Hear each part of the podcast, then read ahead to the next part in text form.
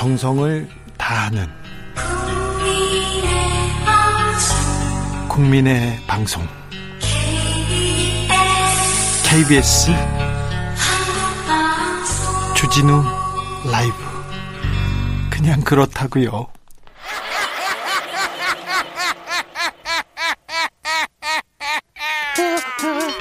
발로 뛰는 기자, 탐구하는 기자, 세상의 질문을 마구 던지는 기자, 기자가 본 오늘의 세상, 기자들의 수다.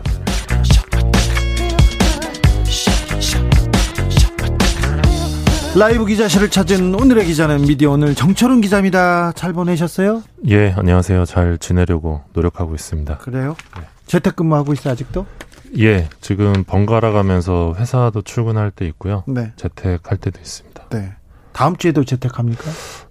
아마 나눠서 할 것 같습니다. 절반은 재택, 절반은 출근 이런 형태로. 네. 예. 집에 있으면 예. 아이들하고 예. 네. 사모님하고 이렇게 있어요? 예, 그렇게 다섯 식구. 다복하게. 예. 아들 우성이랑. 네. 네. 정우성이. 네. 음, 그러면은. 네. 좋아? 막, 막, 마냥 좋지 않나요? 너무 좋겠다. 행복하겠다. 아, 뭐, 네, 마냥 좋지는 않습니다. 아니. 좋다고 해야지. 아, 네, 네 좋습니다. 집에서, 네. 아, 네. 부인이랑 네. 같이 있어서 너무 행복해요. 네, 아내가 늘 고생하고 있습니다. 네, 너무 보고 싶어요. 지금도 들어가고 싶어요. 그런 식으로 얘기했습니다. 마음에 없는 네, 소리를 하면 안 될 것 같아요. 왜 마음의 소리라고 해야죠. 자, 오늘은 어떤 소식이죠? 어, 지난주 금요일 날 있었던 일인데요. 네. 여전히 좀 이슈가 되고 있습니다. 어, 어, 조국 전 장관의 딸 조민 씨가 이 연대 세브란스 병원을 가서 예? 어, 내가 조국 딸인데 어, 의사고시 붙으면 여기 피부과에서 인턴을 하고 싶다. 예. 이렇게 말했다는 조선일보 기사가 있었습니다. 기사가 나왔는데 예. 조국 전 장관이 그거 허위 기사다고 얘기했고 조선일보에서 네. 조선일보에서 바로 사과했어요? 예, 지난 금요일자 보도였고 바로 다음 날이었던 지난주 토요일자에서 사과를 냈는데요. 네. 뭐 아시겠지만 어, 조선일보 치고는 되게 이례적인. 어, 네, 긴, 엄청. 네. 예. 조선일보에서는 잘못해도 사과 안 합니다. 현송월 총살 당했다고 했는데 현송월이 나타나서 뚜벅뚜벅 한국에 걸어왔어요. 네. 걸어왔는데도 사과를 안 했어요. 아주 아주 나중에 지나고, 임, 음. 이렇게 제대로는 안 해요. 거기다 에잉 이런 식으로 예. 네 그렇게 네, 얘기하면 안 되죠. 짧게 사과를 하면서 지나갔는데요. 예, 사과는 최대한 짧게 하는 게 조선일보 스타일이죠. 예. 요번에는 상대적으로 길게 하면서 취재 경위도 비교적 상세하게 설명을 하려고 했더라고요. 네, 전 그것도 인상 깊게 봤어요. 어, 일단 뭐, 뭐, 뒷이야기긴 하지만 처음에 요 기사가 이제 온라인에는 나오지 않았잖아요. 예? 지면에만 나왔었는데 어, 미디어오늘 기자들이 요걸 공유하면서 이, 이게 정말 조선일보 기사가 맞을까 네. 아, 논쟁이 좀 있었어요. 근데 네. 저는 아, 이거는 조선일보를 음해하기 위한 이 그 가짜 뉴스다. 예. 이미지가 조작된 것일 거다. 아, 조선일보가 조선일보가 이런 기사를 쓸 리가 없다. 네. 그리고 조선일보라면 이거를 분명히 일면에 배치했을 거다. 네. 일면이 아니었거든요. 네. 네. 그래서 이거는 조, 조민 씨가 이런 말을 할 리가 없지 않느냐 이게 그 상식적으로. 네, 조선일보도 확신이 좀 없었던 네, 아무튼 거예요. 뭐 여담이지만 그랬는데 진짜 기사가 나왔었더라고요. 예? 그래서 사과문까지 했고 사과문도 가, 좀 꼼꼼하게 많이 얘기했어요. 예, 근데 뭐 그것과 관계없이 일단 오보가 드러났기 때문에 조국 장관 쪽에서는 이제 민영사 예, 소송을 제기했습니다. 4억 원의 손해배상 청구 소송인데요. 어, 취재 기자 두 명에게는 1억 5천만 원씩 그리고 사회부 장과 편집국장에게는 이제 각 5천만 원씩 해서 합의 4억인데요. 네. 어, 지난 2일에 이 서울중앙지법에 이제 소장을 냈다고 합니다. 네. 어, 이제 조 전 장관 측 입장은 이렇습니다. 이 조선일보 기사는 공적 대상에 관한 것도 아니고 공적 관심사도 아니었다. 오로지 이 조국과 이 딸에 대한 혐오와 모욕을 부추기기 위해 사실관계를 완전하게 날조한 기사다. 이게 이제 이 조 전 장관 측 입장이고요. 예. 어, 비방의 목적이라는 명확한 고의를 가지고 없는 사실을 만들어서 기사한 것 아닌가 하는 의구심이 들 정도다. 어, 이런 주장을 했습니다. 어, 해당 기사를 보면 네. 일단 네. 이 당사자인 이 가장 중요한 이 조민 씨, 조민 씨의 입장을 듣기 위해 노력한 흔적이 없습니다. 네, 그거 중요 법원에서는 중요하게 생각합니다. 예, 당사자 입장을 들여야 한 적이 없기 때문에 그리고요? 요건 되게 불리하고 예. 또 어, 조민 씨가 이제 공인에 해나가지 않는다는 판단이 나올 가능성도 있습니다. 네, 좀 법조계에 있는 그렇죠. 분들한테 좀 여쭤봤는데 네. 공인이 아니라는 의견을 주는 변호사분도 계셔가지고 네. 이런 부분들은 좀 따져봐야 될 것 같습니다. 조민 씨가 의사 뭐 시험을 본다, 의사고시를 본다, 조민 씨는 본다, 뭐 이런 기사도 나오고 많이 나왔어요. 그런데 예, 그런 것, 요 예. 부분은 확실히 사실과 다르다는 생각이 있었나 봐요. 그래서 조전 음. 장관이 조선일보에게 음. 4억 원의 손해배상액을 음. 예, 받아내겠다고 소송을 했는데요. 그런데 여기 변수가 있어요. 조선일보가 재판부에서요 판사들이 조선일보에 대해서는 조금 따뜻하게 봅니다. 사법농단 때 보시면 판사들이 조선일보한테 돈 주고 기사 실어주고 실어 실어달라고 음. 조선일보하고 상의한 내용이 나오잖아요. 음, 예, 예. 그런 것처럼 제가 취재하다가 보면요 조선일보 소송은요 판사들이 잘 안 합니다. 음, 어려워합니다. 음. 그래서 그런데 이거 손해배상액 받아낼 수 있을까요? 뭐 따져봐야 알 텐데 일단 4억 원의 손해배상액이 인용될 가능성은 아 못 봤어요. 그건. 매우 낮다고 보는데요. 네? 일단 지난 8년간 조선일보가 언론 보도로 재판에 가서 낸 손해배상액을 감안하면 더욱 네. 이러한 부분에 확신이 듭니다. 조선일보는 특별히 저 판사들이 약간 따뜻하게 본다니까요. 그 미디어오늘이 2012년부터 19년까지 8년 동안 언론 관련 손해배상 판결을 언론사별로 전수조사를 해봤는데요. 그랬더니 조선일보가 8년간 낸 손해배상액이 4,700만 원으로 나타났습니다. 아니 그동안 그렇게 많은 오보와 예. 오보가 있었는데 4,700만 원밖에 안 물었다고요? 예, 8년 동안 4,700이니까 이 연간 한 600만 원 정도 되는. 아니 근데 예. 제가 지금 머릿속에도 지금 조선일보 오보의 역사가 쭉 나오는데 4,700만 예. 원밖에 배상을 안 했다고요? 예. 깜짝 놀랐네요. 그러니까 저희가 나름 이것 때문에 고생을 좀 많이 했는데요. 네. 일단 확정 판결을 기준으로 했고 언론중재위원회에서 집계한 이 판결만 가지고 봤는데요. 네. 어, 최종적으로 낸 손해배상액이 정말 이거밖에 안 됩니다. 조선일보가 4,700이고 조선닷컴이 이제 2,500만 원 정도 됐고 TV조선이 1,350, 주간조선 500, 월간조선 300, 스포츠조선 500, 뭐 조선비즈닷컴 300 이런 식으로 해서 이 조선 미디어 그룹의 8년간 총, 총 손해배상액은 1억 1,032만 4,150원으로 집계가 됐습니다. 어, 사실 이게 지난 8년간 조선 미디어 그룹을 상대로 한 이 손해배상 청구액과는 좀 큰 차이가 있었는데요. 이 청구액도 다 따져봤는데 이 확정 판결 기준으로 봤을 때 어, 모두 37억 20 37억 2,682만 2,165원으로 집계가 됐습니다. 얼마 안 된다는 거예요. 그러니까 이제 지난 8년 동안 37억 원의 손해배상 청구가 있었는데 조선일보에 실제로 인용된 거는 1억 원 정도다 이렇게 보시면 될 것 같습니다. 다른 신문사들의 손해배상 어떻습니까?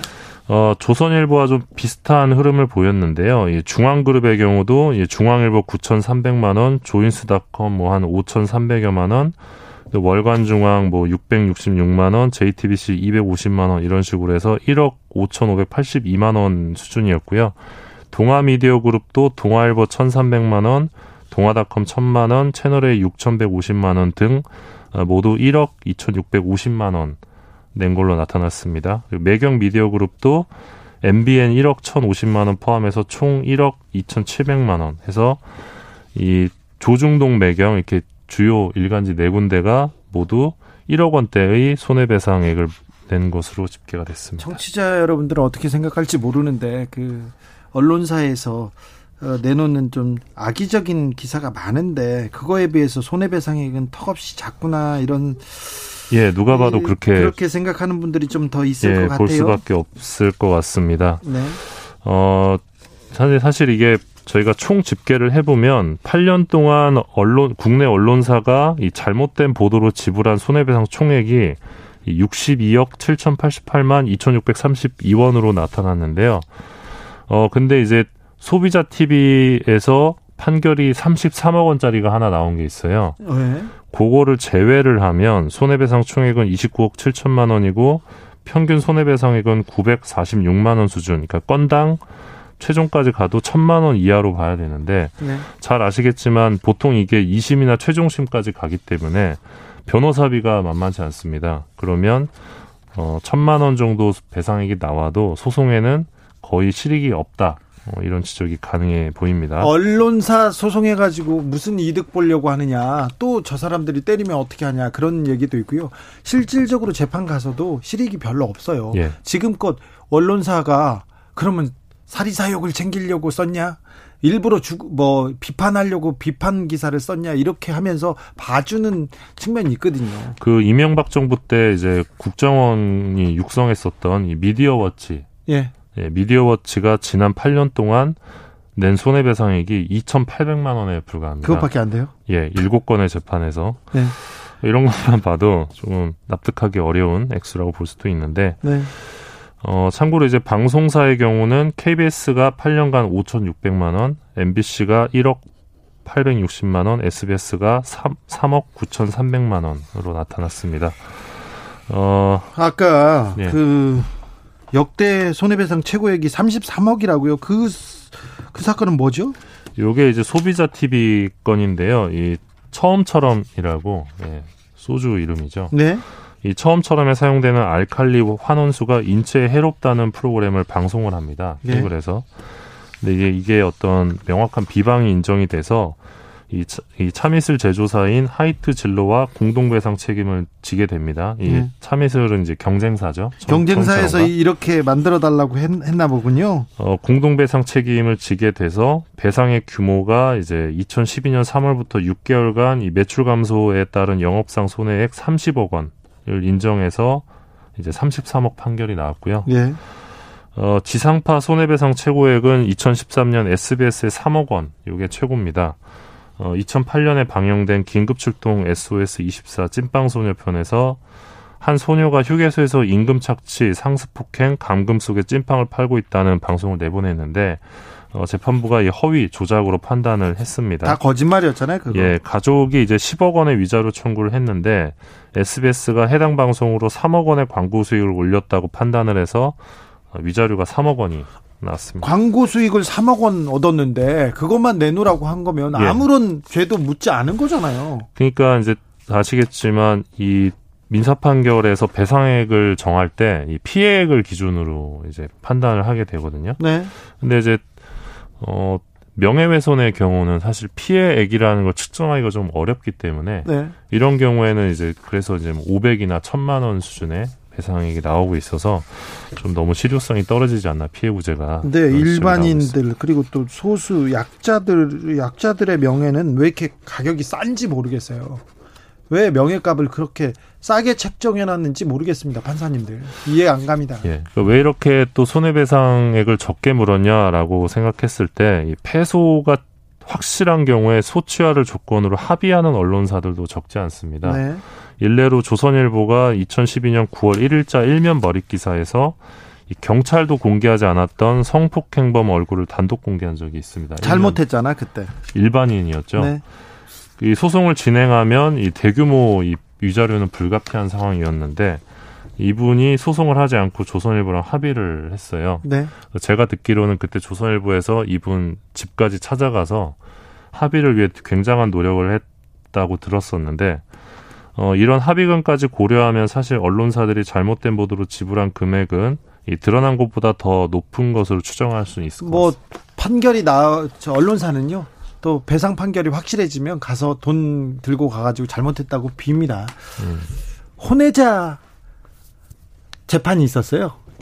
모 언론사에 음. 조선일보였는데요. 음. 전 회장의 혼외자 관련된 건데 관련됐는데 방상훈 사장이 증인으로 채택됐어요. 근데 안 나와요. 음. 안 나와요. 근데 그 증인으로 채택됐는데 증인으로 부르기 위해서 너무 시간이 오래 걸리고 노력이 오래 걸린 거예요. 결국에는 이제 음. 나갈 때쯤 방상훈 사장이 슬쩍할 때쯤 조정이 되더라고요. 아. 그런 식으로 좀 끝나는 경우를 봤습니다. 네. 여러 번 봤습니다. 이번 조국 전 장관이 징벌적 손해배상 이렇게 언급했습니다. 정청래 의원도 징벌적 손해배상 얘기를 했고요. 예. 어, 이번 국회에서 이런 법이 통과될 수도 있다는 생각도 해보는데요. 예, 민변에서도 지금 현행 법제도로는 실질적인 언론 보도 피해 구제가 어렵다. 한국의 문제는 거액의 손해배상액이 나갈 수 있는 상황에서도 제도적 뒷받침이 안 되어 있다는 것이다. 이러면서 언론 보도에 대한 징벌적 손해배상제 도입에 찬성 입장인데요. 어, 한국 기자협회나 신문협회 등 현업단체는 지금 언론 자유를 위축시킬 수 있다며 이제 도입에 반대하는 입장입니다. 네. 어, 그런데 이제 법조계 내에서도 이 언론사를 상대로 손해배상을 받아봐야 액수가 높지 않다면 소송이 무의미하다 이러면서 이 명예훼손죄 형사처벌을 없애고 손해배상 액수를 현실화해야 된다 이런 이 목소리를 내는 분도 있는 상황입니다. 네, 그것도 방법이네요. 예, 제가 볼 때는 그래서 이 이 징벌적 손해배상제 법을 요구하는 쪽은 이 뭐 언론자의 위축과 같은 부작용을 막을 방안을 좀 이야기할 필요가 있고 법을 반대하는 쪽은 그렇다면 이 언론 보도에 따른 피해 구제, 이 피해 구제 현실화를 위한 대안을 어, 내놓아야 하지 않나라는 생각이 좀 듭니다. 돈이 있거나 그 권력이 있는 사람들은요, 어, 소송 제도를 잘 이용해서 자기네 명예를 잘 구제받습니다. 음. 웬만하면 받아요. 일단 기본적으로 보, 취재할 때부터 변호사가 전화한다던가 아니면 취재를 하면 보도를 하면 바로 고소하겠다고 계속 얘기를 하고 있고요. 그런데 일반인들이나 서민들은 그 언론 언론은 무서워하기 때문에 어, 대응도 잘 못하고요. 나중에 명예에 대한 그 자기가 그 보상을 배상을 받는 그런 것도 굉장히 어렵습니다. 예, 맞습니다. 근데 또 반면으로 이제 볼 때 형사처벌 조항이 이제 우리나라에 있는 상황인데 미국은 이제 없죠. 이 징벌적 손해배상제가 있는 미국은 언론 보도에 따른 명예훼손으로 기자를 처벌하지 형사처벌하지 않고 있는데 사실 어, 위축 효과를 노리고 기자를 압박하기 위해서 형사 고소를 하는 경우가 있습니다. 있어요, 많죠. 이 대표적인 이 피해자가 또 제 옆에 있는 네. 진행자이기도 한데 저, 저 많이 그랬어요. 당하셨죠. 네. 아, 뭐 정철훈 기자도 당했는데 저는 박근혜 정부 시절에 박근혜 전 대통령의 오촌 오촌 간에 살인 사건이 있었어요. 근데 살인 사건이 있었는데 아니 살인 사건이 있었는데 경찰이 수사도 하지 않고 반나절 만에 수사 결과를 발표하는 거예요. 그래서 너무 이상하다. 수사 그래서 취재를 해봤더니 CCTV도 안 안 챙겨 그다음에 통화 내역 조회도 안 챙기고 아예 수사를 안 했어. 그리고 박저 박근혜 대통령이 워낙 유력한 그때는 대선 주자였으니까 예. 그냥 아무 말도 안 하고 계속 덮는 거예요. 그래서 좀 이상하다는 얘기를 했다는 이유로 음. 구속영장 청구됐어요. 수갑차고 유치장 갔었어요. 음, 음. 저한테 구속영장 청구했던 이건영 검사는 얼마 전에 옷을 벗었는데요. 음. 그런 일이 얼마 전까지 있었어요. 그리고 7년 전. 네, 그 전에 BBK 검 특검이 열렸는데 제가 그 미국에 날아가서 에리카 김이라고 이명박 대통령하고 특수 관계에 있는 여성분한테 메모를 하나 얻었는데 메모가 뭐였냐면 김기동 당시 검사가 김경준 씨한테 이렇게 했대요. 에리카 김 씨 동생한테 BBK의 공범이었습니다. 근데 그분한테 아니 이명박 이름을 빼주면 형량을 낮춰주겠다고 플리바겐하는 내용을 어, 음. 어, 누나 어떻게 해야 돼 그러면서 음. 이걸 메모를 써서 보내줬어요. 음. 검찰이 이명박을 두려워해요. 그래서 이명박 이름을 빼주면 형량을 낮춰주겠어요. 그 얘기를 쓰자마자 검사들 10명이서 저를 소송 걸었죠. 음. 그 검사들 대부분은 지금 삼성 변호인단으로 활약하고 음. 저도 많이 당했는데 그래가지고 저는 책도 썼는데 정철훈 기자도 많이 당했어. 예, 저도 당하긴 했는데 뭐 진행자에 비하면 뭐 네. 어리, 나이 수준인데 제가 지금 몸값으로 소송가액으로는 제가 또 기자계에서 좀어 거의 그 억 억대 억대라니요. 아니세요? 100억대 갔을 때도 있었어요. 제가 소송과. 아, 네. 네. 저 같은 그러셨군요. 기자는 없습니다. 네. 네. 이제 소송도 많이 당해 보셔서 징벌적 손해배상제 좀 바라보실 때 조금 이제 복잡하실 것 같아요. 이걸 아니 그렇기도 한데 그러니까 이제 악용될 부분도 있기 악용될 때문에 악용될 부분이 분명히 네. 있습니다만 네. 아까 말했던 듯이 어, 돈 있고 권력 있는 사람들은 자기네들이 명예를 잘 찾아 먹습니다. 그렇죠. 그런데 힘없는 서민들은 소송하기도 어렵고 그리고 언론사가 무서워서 음. 어쩔 수 없습니다. 그래서 징벌적 손해배상제가 조금 있어야 있어야 조금 제대로 그러니까, 보도하고 네, 사실 그 제일 좋은 거는 징벌적 손해배상제가 없어도 위자료가 높아지는 게 제일 좋은 방안이라고 생각하는데 저도 그, 그, 그 부분 좀 동의하는 예, 편입니다. 실제로 이제 판사들에게 여쭤보니까 물어보니까 판사들 말로는 뭐 위자료 액수가 점점 늘어가 늘어나고 있기는 하다 네. 그런 추세다라고 하는데 여전히 이 피해를 입은 언론 보도 피해자들 입장에서는 조금 여전히 좀 부족해 보일 수 있다고 생각을 합니다. 정철훈 기자 지금 지금 진행 중인 소송 어떤 거 있어요? 아 지금은 다행히 없고요. 아 그래요? 다행이네요. 마지막으로 이제 형사 고소 당했던 게 이제 박근혜 정부 시절 MBC였는데요. 네. 네. 그때 MBC가 TV조선과 미디어오늘 기자들 동시에 고소한 건이 있어요. 어 그래요? 신기하네. 그래서 저희가 이제 한 배를 탄 적이 있었는데 TV조선과 네. 그러기 어려운데요. 그때 이제 안광한 전 MBC 사장이 이 정윤혜 씨를 만났다. 요런 그 내용이 있었어요. 네. 네. 그때 TV조선이 단독 보도를 하고 저희는 이제 이 MBC 사장 이름이 안광환이다 이렇게 공개를 해가지고 그때 서울중앙지검에서 조사를 받았었거든요. 네, 그 무, 뭐 예, 무혐의? 예, 무혐의 났는데 그 당시에 되게 웃겼던 게 정윤혜 씨가 TV조선 취재진한테 나 안광환 만난 적 있다 이렇게 인정을 했어요. 그런데도 소송이 진행이 됐습니까? 예. 그런데도 고소를 하더라고요. 예.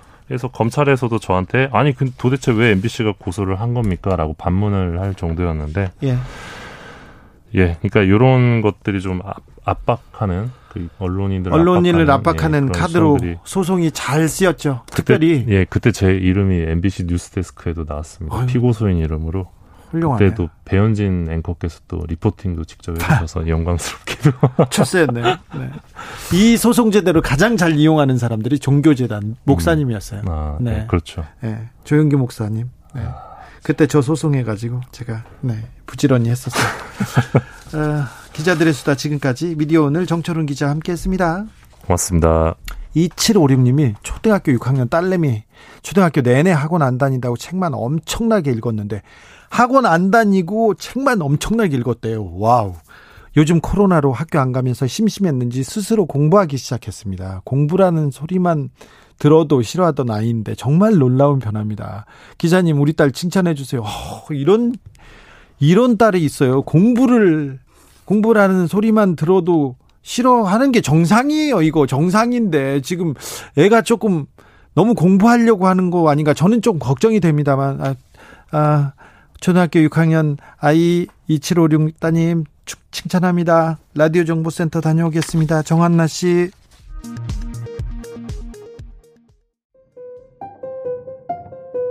정치 피로, 사건 사고로 인한 피로, 고달픈 일상에서 오는 피로. 오늘 시사하셨습니까? 경험해 보세요. 들은 날과 안 들은 날의 차이. 여러분의 피로를 날려줄 저녁 한 끼 시사. 추진우 라이브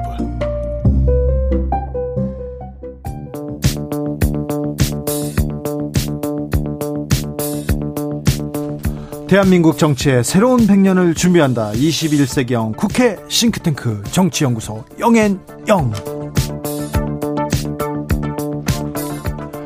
21대 국회에 보내는 뜨거운 비대면 정치 컨설팅.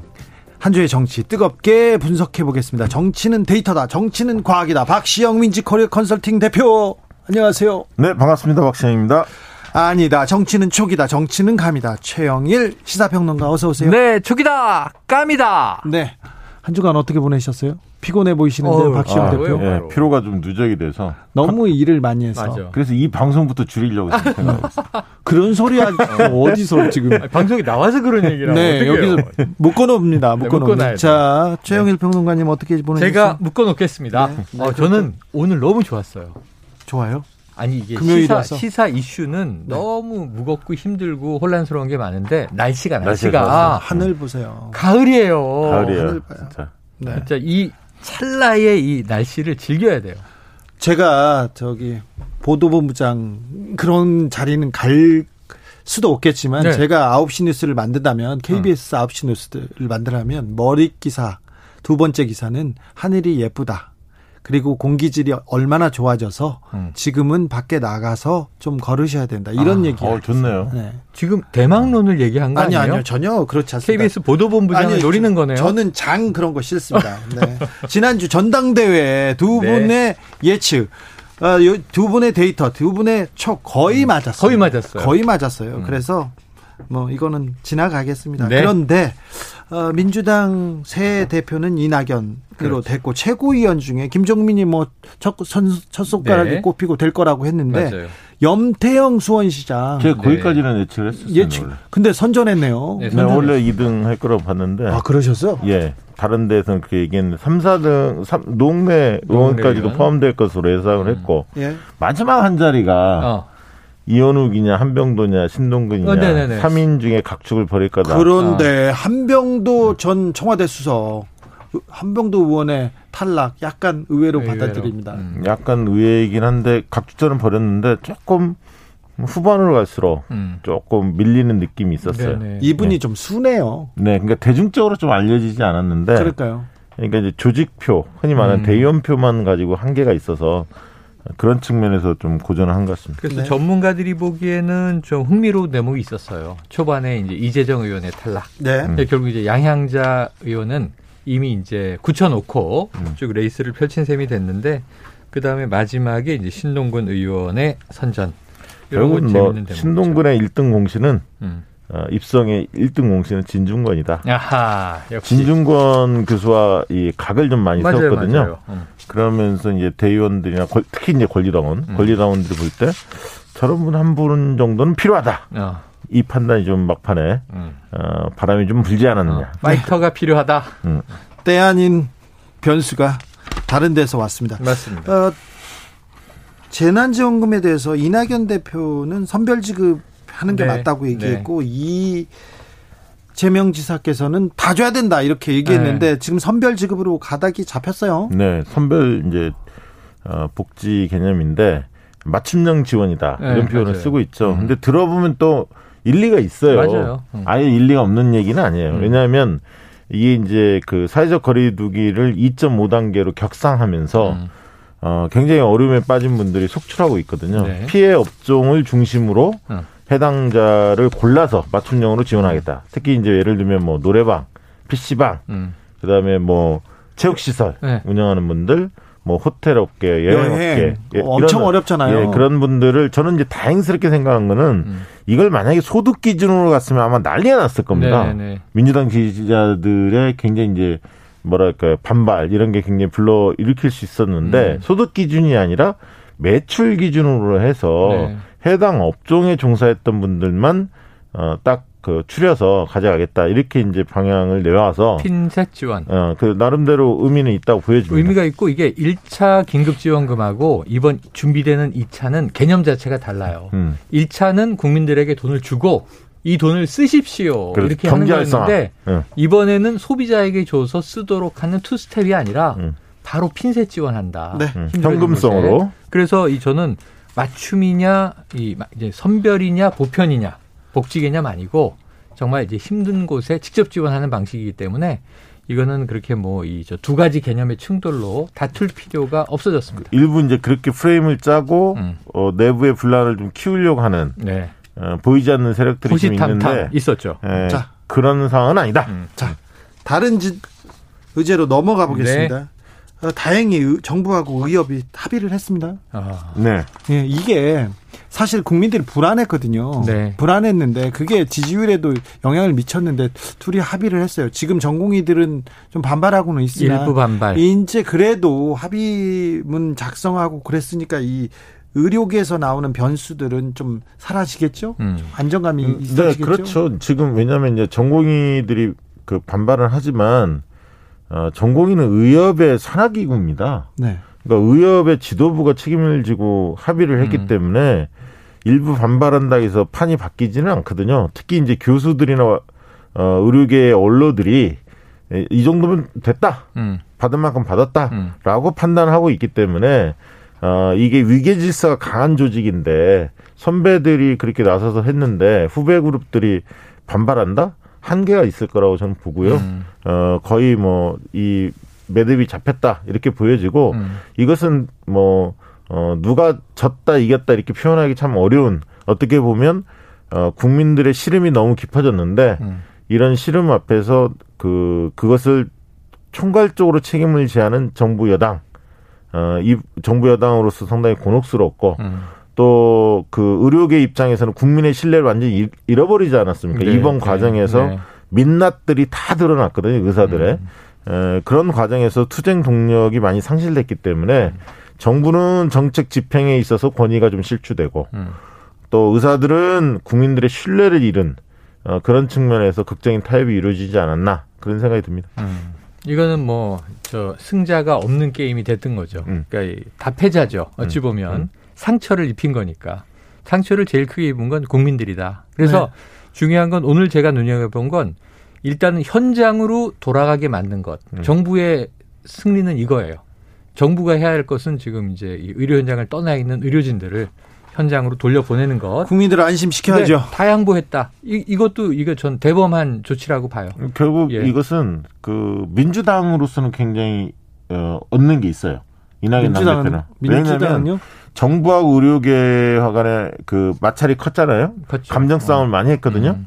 그래서 정부하고는 협상을 잘 안 하려고 했던 음. 게 있었어요. 근데 그 와중에 민주당이 이제 나서서 한정희 정책위원장이 나서서 물꼬를 좀 텄습니다. 그렇죠. 네. 결국은 이것은 이낙연 당대표의 공으로 돌아갈 가능성도 있습니다. 네. 오, 네. 그렇군요. 잠시 교통 상황 듣고 와서 이야기 이어가겠습니다. 네. 다음 주제는 김경수 도지사 얘기입니다. 아하. 교통정보센터 김한나 씨. 테이크아웃 시사 나왔습니다. 오늘도 하나 챙겨가세요. 주진우 라이브.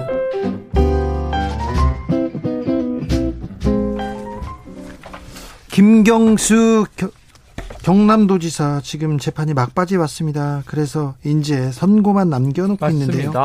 만약에 이 재판에 따라서 김경수 도지사의 정치적 미래는 어떻게 될까요? 만약에 무죄를 받는다면 경, 김경수 도지사는 대권 네. 주자로 확 뜰까요? 지금 상당히 전 탄력받을 것으로 예상을 해봅니다. 예? 왜냐하면 지금 민주당 내에서 한때는 대권 주자가 풍년이었어요. 네.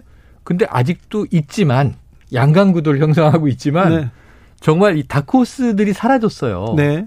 그래서 야 그러면 이제 그냥 양이의 대결인가 끝까지? 근데 이것도 약간 섭섭하거든요. 네. 우리가 지난번에 그 당권 주자 싸움 할 때도 이 박주민 의원의 등장이 나름 신선함이 있었거든요. 네. 그래서 항상 좀 이 변수가 있어야 돼요. 그래야 이 레이스가 예. 재밌어지죠. 그래서 저는 지금 이 국민 피로감도 어 이재명 경기지사 아니면 이낙연 당대표 이렇게 보고 있다가 아하 또 새로운 인물이 있네.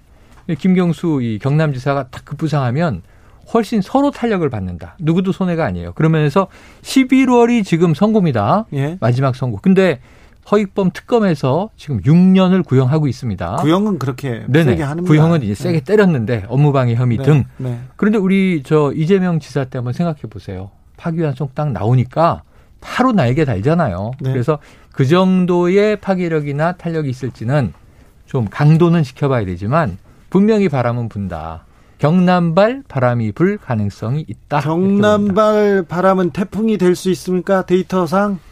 단계는 안 될 거예요. 음, 시간이 그러니까 걸린다. 뭐냐면 한 무죄가 선고되면 한 5, 6% 정도, 5%에서 음. 6% 정도의 지지율이 나올, 나올 것 같고요.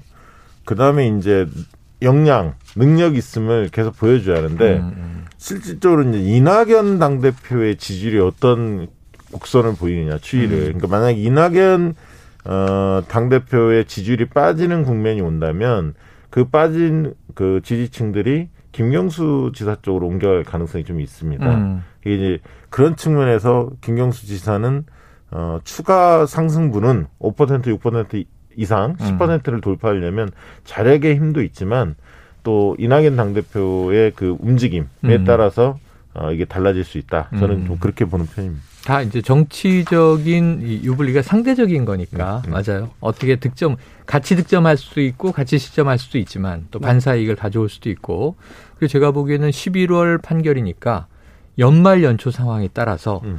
제가 보기엔 김경수 지사의 이제 이 판결 후 일성이 중요한데 뭔가 준비하고 있지 않겠는가 하는 생각을 해봅니다. 준비해도 막 순한 맛이니까. 그것도 매력 있잖아요. 김종인 비대위원장 취임 100일이 됐습니다. 100일이 되면서 국민의 힘으로 이름도 바꿨고요. 아. 어, 그런데 대권 도전설 저는 계속해서 이 얘기를 했던 분이 했던 사람 음, 중에 하나 대망론 왜 하십니까 그 얘기를?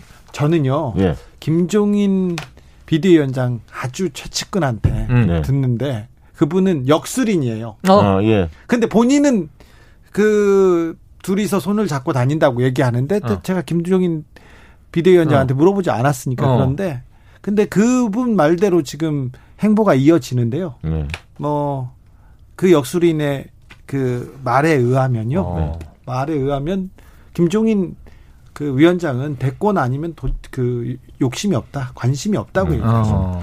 뭐 지난 정권의 최순실 뭐 이런 게 막 생각이 납니다. 네네. 네.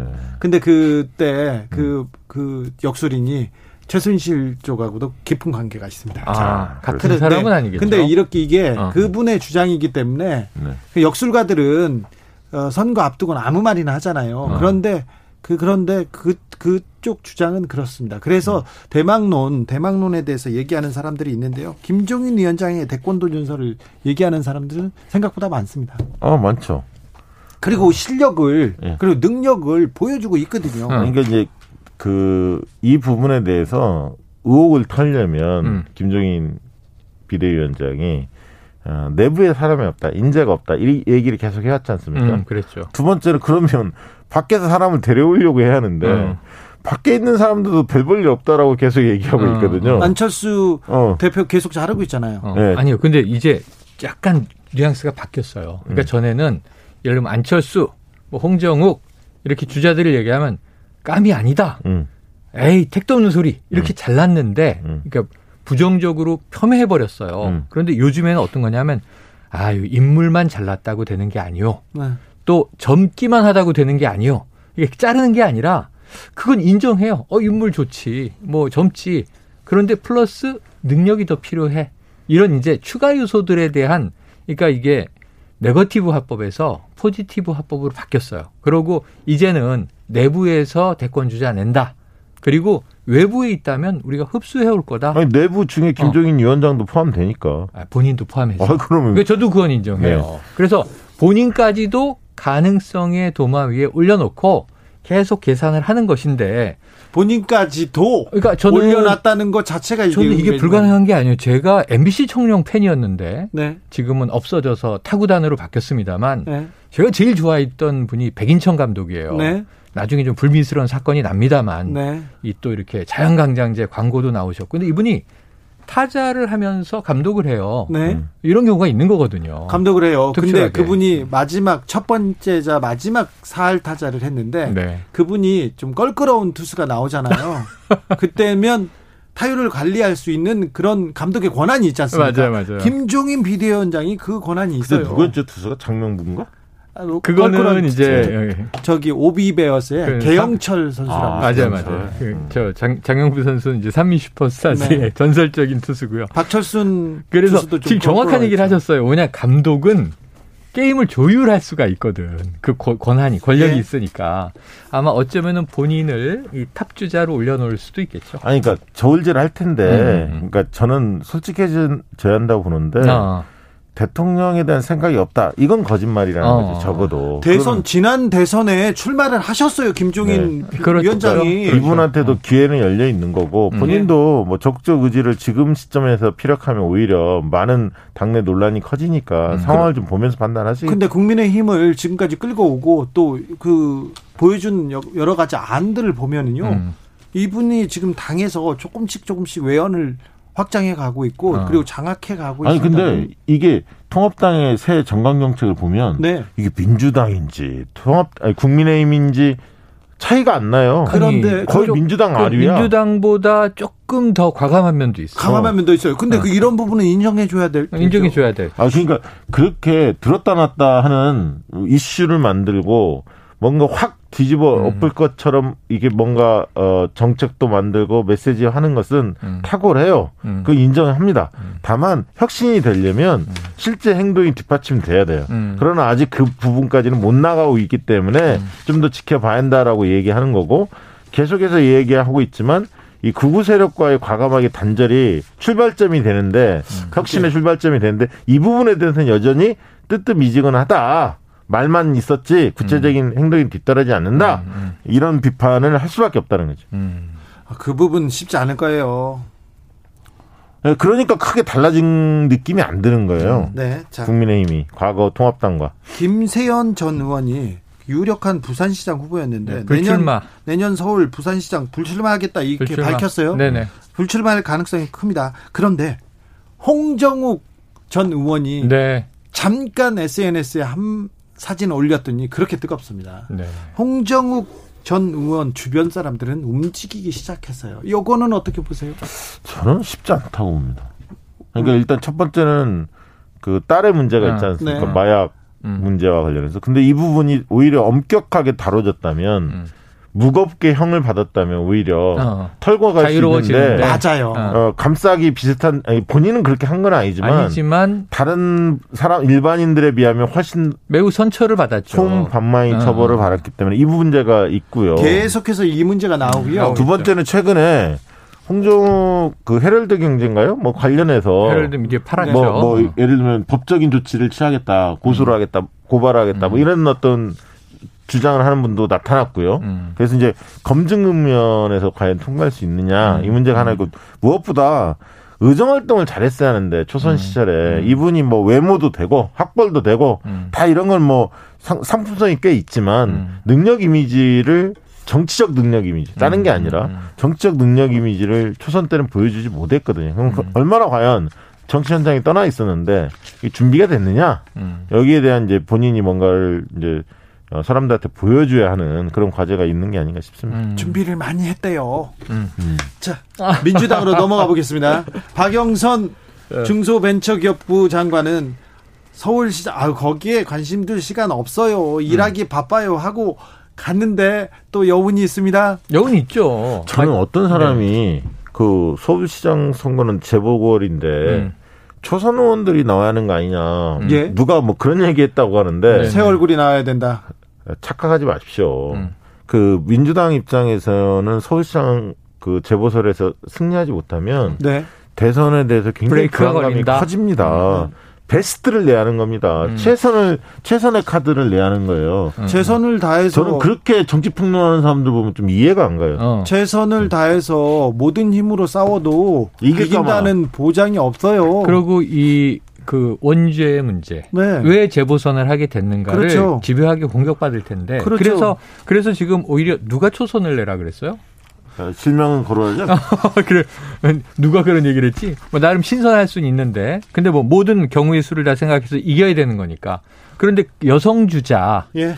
또는 당 외 주자들이 네. 주로 거론되고 있는 거잖아요. 네. 왜냐하면 원재론을 피해 가려면 민주당 내에서 이번엔 우리가 그런 일은 절대 없도록 하겠다라는 의지로 여성 후보를 낸다든가 아니면 당 외 인사 시민 후보를 낸다든가. 네. 그 제가 볼 때는 여성 후보 중에는 뭐 박영성, 추미애 이런 그렇죠. 분들이 거론될 수밖에 없고요. 그다음에 이제 양강. 박용진 의원 뭐 음. 이런 분들이 삼성 저격수로 음. 나왔죠. 한유총 문제. 박용진, 뭐 박주민 이런 분들이 음. 거론됩니다. 당내에서 거론되고 네, 우상호 뭐 이런 분들까지 네. 포함해서 그리고 시민 후보가 필요하다고 얘기하는 사람이 있습니다. 시민 후보 얘기만 나오면 유시민 나오는데 그게 뭐 이름, 본인 이름이니까요. 네, 그러니까 네. 시민 유시민 전 장관은 어, 대선 후보이지 어. 서울시장의 급은 아니다. 저는 그렇게 봅니다. 어. 아니, 나온다면 근데, 나온다면 대선에. 근데 저는 호명되는 게 나쁘진 않다. 어, 뭐. 네. 예.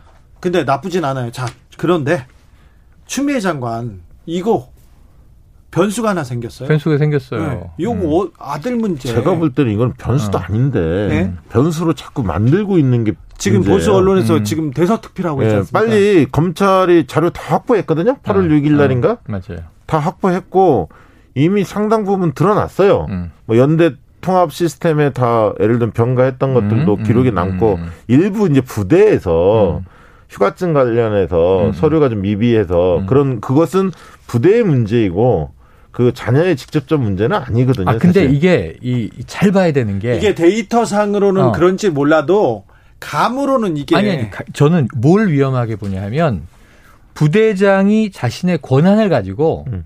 합법적으로 음. 휴가를 승인해 줬어. 네. 예. 근데 이제 행정 조치가 조금 뭐 느리게 이루어졌다든가 혹은 뭐 누락이 됐다든가 이럴 가능성은 있어요. 근데 이게 법적으로 봤을 때 위법하냐 적법하냐 이건 전 별 문제 없을 거라고 보는데 문제는 그 다음에 지금 야당의 공세의 흐름이 패턴이 있잖아요. 그럼 거짓말 논란으로 간다고요. 아니, 그러니까 그 보좌관이 전화했냐 안, 네. 안 하냐 이걸로 가는 거잖아요. 아, 그리고 아, 두 개래니까 네. 하는 보좌관이 장교 라인에 전화했느냐가 있고 음. 또 하나는 아들 서 씨가 음. 당직 사병하고 통화했느냐가 있어요. 그 당직 사병이 25일 날 일요일 날 근무를 섰다는 거 아닙니까? 맞아요, 맞아요. 근데 23일 날 이미 그 병가에서 연가를 신청을 해서 음. 마무리가 된 상황인데 음. 그 당직 사병은 실제 확인해 보니까 일요일 날 섰다는 거예요. 맞아요. 그럼 이미 이미 휴가 처리가 됐는데 일요일 날 통할 리가 없고 음. 지금 뭐 추미애 장관 아들은 그걸 부인하고 있는데 그 당직 사병하고 일면식도 없고 음. 같이 근무한 적도 없고 다른 어, 부서에서 근무하는 분이라고 얘기하는데 어. 어, 그리고 지금 젊은 층들한테 한번 물어봤어요. 이 음. 20대들은 이 문제에 대해서 어떻게 보는지. 음. 그랬더니 20대들은 이분이 예를 들면 보통은 병가 연가 해서 최대한 한 50일 정도 뭐 휴가들을 많이 쓴대요. 음. 지금 군인들은. 음. 그리고 부대장이 구두로도 승인 많이 하고 음. 정황만 음. 드러나면. 그래서 주죠. 어, 지금 젊은 층 군대 갔다 온 분들은 이 부분에 대해서 어, 별 문제 없다라고 음. 하는 의견이 다수 의견이에요. 음. 근데 이제 정치권에서 이 문제를 이제 어 논란을 키우는 이유는 음. 어쨌든 그 검찰 문제와 관련해서 추미애 장관이 윤석열 총장하고 많이 다툼이 있기 때문에 음. 통합당 국민의당 국민의힘 입장에서는 음. 추미애 장관을 코너로 몰려고 하는 건데 저는 다 이거는 빨리 검찰이 수사한 것을 빨리 공개하면 되는 거예요. 어. 사실은. 근데 왜 이거를 공개하지 않느냐 검찰이 어. 그게 더 이상한 거예요. 음. 어려운 수사가 아닌데 빨리 아, 이미 아니, 자료 굉장히 쉬운 그냥, 수사죠. 어, 굉장히 쉬운 그리고 수사예요. 그 부대장이나 몇몇 다 진술 받았을 텐데. 맞아요. 진술 받았다는 바로, 거지. 바로 이걸 결과 발표하면 되는 거예요. 어. 왜 끄냐 이거지. 자 여기서 이제 오늘 검찰 검찰 이제 지휘자가 법무부 장관이가 빨리 하라고 해서 빨리 결론을 내고 이게 음. 논란도 아니 법무부 장관이 시킨다고 되는 게 아니라 검찰총장이 지시를 해야 하는 거죠. 1차적 검찰이 조사하는 건데. 아이 그 그럴 수 있지요. 법무부 장관이 빨리 어. 이거 수사라고 할 수는 있는 거죠. 지금은. 아니, 그러니까 지금 상황은 네, 충분히 여당도 지금 입장이 네. 빨리 수사해서 빨리 발표하라는 네, 어. 그렇죠. 끝내자. 어. 그러면은 지금 뭐 일단은 박시영 대표 말만 이제 이렇게 제가 솔깃하면 큰 문제가 되긴 어려울 것이다. 네. 음. 근데 당분간 끌고 가려는 보수 신문이나 보수 보수 계에서는 너무 디테일하게 나와서 네. 예를 들면 지금 오늘 제가 좀 기사를 보다가 야 이게 팩트면 좀 심각한데 이렇게 생각했던 뭐냐면 그 이 대위가 출석해서 진술을 했다는 거 아닙니까? 그런데 이제 거기서 저 보좌관하고 통화가 있었다. 그러니까 이제 담당 수사관이 자 이거 기억이 정확하냐? 정확하게 얘기해라. 이건 중요한 사안이다. 아니면 이 조서에서 빼겠다라고 해서 뺐다는 정황이 이제 보도가 된 거예요. 그러면은 이제 그러면서 보수 이 진영의 보수 매체의 추정은 뭐냐면 검찰이 지금 이 중요한 사안을 덮으려고 했다. 근데 지금 문제는 보좌관 통화가 나왔잖아요. 그러면은 문제는 이게 꼬인다고요, 복잡하게. 근데 꼬이, 꼬이기는 하는데 검찰에서 검찰에서 추미애 장관을 봐주기 위해서 덮었다. 이건 불가능한 그러니까 일에 중요한 거는 아까 얘기했듯이 어, 제가 볼 때는 뭐 지역 사무국장이나 이런 사람들이 통화할 수 있어요. 음, 오랫동안 음, 알고 음. 지내니까 통화는 음. 할수 있는데 거기서 외압을 행사했냐 이거예요. 음, 없어요. 음. 원칙대로 처리했다 이렇게 발표 말을 맞아요. 한 거예요 부대에서 맞아요. 부대장이 부대장이 외압은 없었다. 그러, 그렇기 때문에 휴가를 연가를 신청해서 한 거 아닙니까? 그 외압이 없었다는 건 드러난 거예요. 이게 본질이라고. 근데 본질보다 훨씬 격가지 가지고 지금 자꾸 얘기를 해. 그러니까 그러니까 그게 정치를 잘하는 분이 이런다. 꼭 뭐냐면 합법 위법 논란은 어, 거의 없을 거로 본다니까요. 네. 문제는 이 과정에서 아니 보좌관이 아니고 지역위원장이 통화했습니다. 그랬을 수는 있습니다. 해야 되는데 보좌관은 통화한 바가 없다. 결코 없다 했는데 나와버리면 거짓말 논란으로 질질질 끌려가는 상황을 우리가 많이 보잖아요. 김남국 의원이 보좌관이 전화했다고 확인했다고 했죠. 그게 지역 사무국장이에요. 네. 지역 사무국장이에요. 보좌관 아니라. 보좌관이 아니라 지역 어. 사무국장이 전화했다. 음. 음. 보좌관이 아니라 지역 사무국장이 전화했답니다. 자, 음. 저거 저 마지막으로 궁금한 거 하나 있어요. 조수진 미래통합당 조수진 어, 의원이요. 네. 5개월 만에 11억 그 현금성 자산이 증가했잖아요. 우와. 어떻게 증가한 거예요? 그거 좀 재테크로 좀 알려주세요. 저도 궁금해요. 그 방법은 모르겠고요. 어. 네. 선관위가 이 부분에 대해서는 이제 그 인지를 했기 때문에 음. 조사를 시작했다는 음. 김용민 의원이 어, 중앙선관위가 이 부분에 대해서 어떻게 처리하는지 문의를 한 모양이에요. 음. 그랬더니 선관위가 당연히 파악을 했고 언론이 보도가 됐기 때문에 음. 네. 어, 지금 조사에 들어간 조사에 들어간다. 네, 국회의원이 왜냐면 이거 10월 15, 15일까지 기소 여부를 판단해 줘야 돼요. 네, 그렇지, 그렇지. 근데 이게 복잡한 사안은 아니거든요. 어. 재산 문제이기 때문에 증빙을 그렇지. 내라. 근데 어, 어떻게 내더라도 지금 조수진 의원은 굉장히 곤혹스러운 상황이죠. 맞아요. 왜냐면 5개월 사이에 어떻게 6억, 11억? 6억이죠. 이 아, 이런 경우는 아, 6억 11억이 맞네요. 11억이 11억이. 이런 경우는 빌려준 거 5억까지 포함해서 거의 유일한 게 변호사면 가능해. 전관. 음. 그럼 우리가 1년 사이에 막 16억 늘고 막 이런 거 보고 음. 어떻게 된 거냐? 이게 뭐 정관 예우로 이제 사건 수임해서 또는 전화 수임한 거 아니냐 등등 얘기하는데 전직 기자란 말이에요. 네. 그 아무리 생각해도 저는 이 재테크 방법은 알 수가 없더라고요. 좀 알려주세요. 어, 모르겠어요. 써보, 써보시려고요? 아니, 요 국민들한테 알려줘야죠. 아, 국민한테. 아, 네. 그렇죠, 그렇죠. 신기의 재테크에 대해서는 좀 알려줄 만한. 그러면 정 취재 네. 들어가도록 재산 형성 능력의 비밀. 아, 그렇지. 알겠습니다. 정치연구소 영앤영 최영일 평론가님 그리고 박시영 대표님 감사했습니다. 네, 고맙습니다. 네.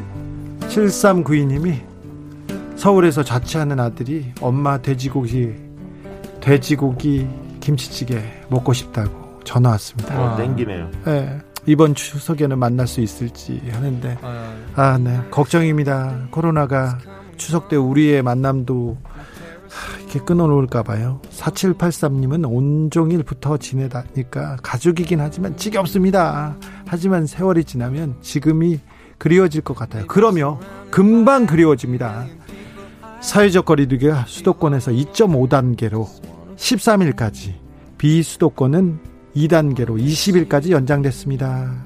금요일 퇴근길에 어디 가지 마시고 집에 얼른 가서 푹 쉬고요. 주말에도 불필요한 외출은 좀 삼가시고 가족들하고 행복하게 사랑하는 사람과 행복하게 지내시길 부탁드립니다. 저는 MB 마이클 부블레가 부른 홈 들으면서 내일 저녁 5시 5분에 주진우 라이브 스페셜로 돌아오겠습니다. 지금까지 주진우였습니다.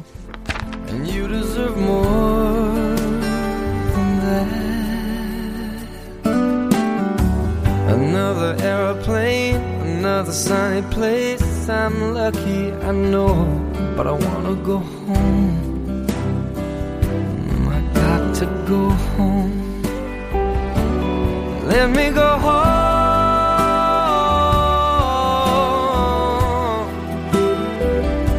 I'm just too far from where you are. I wanna come home.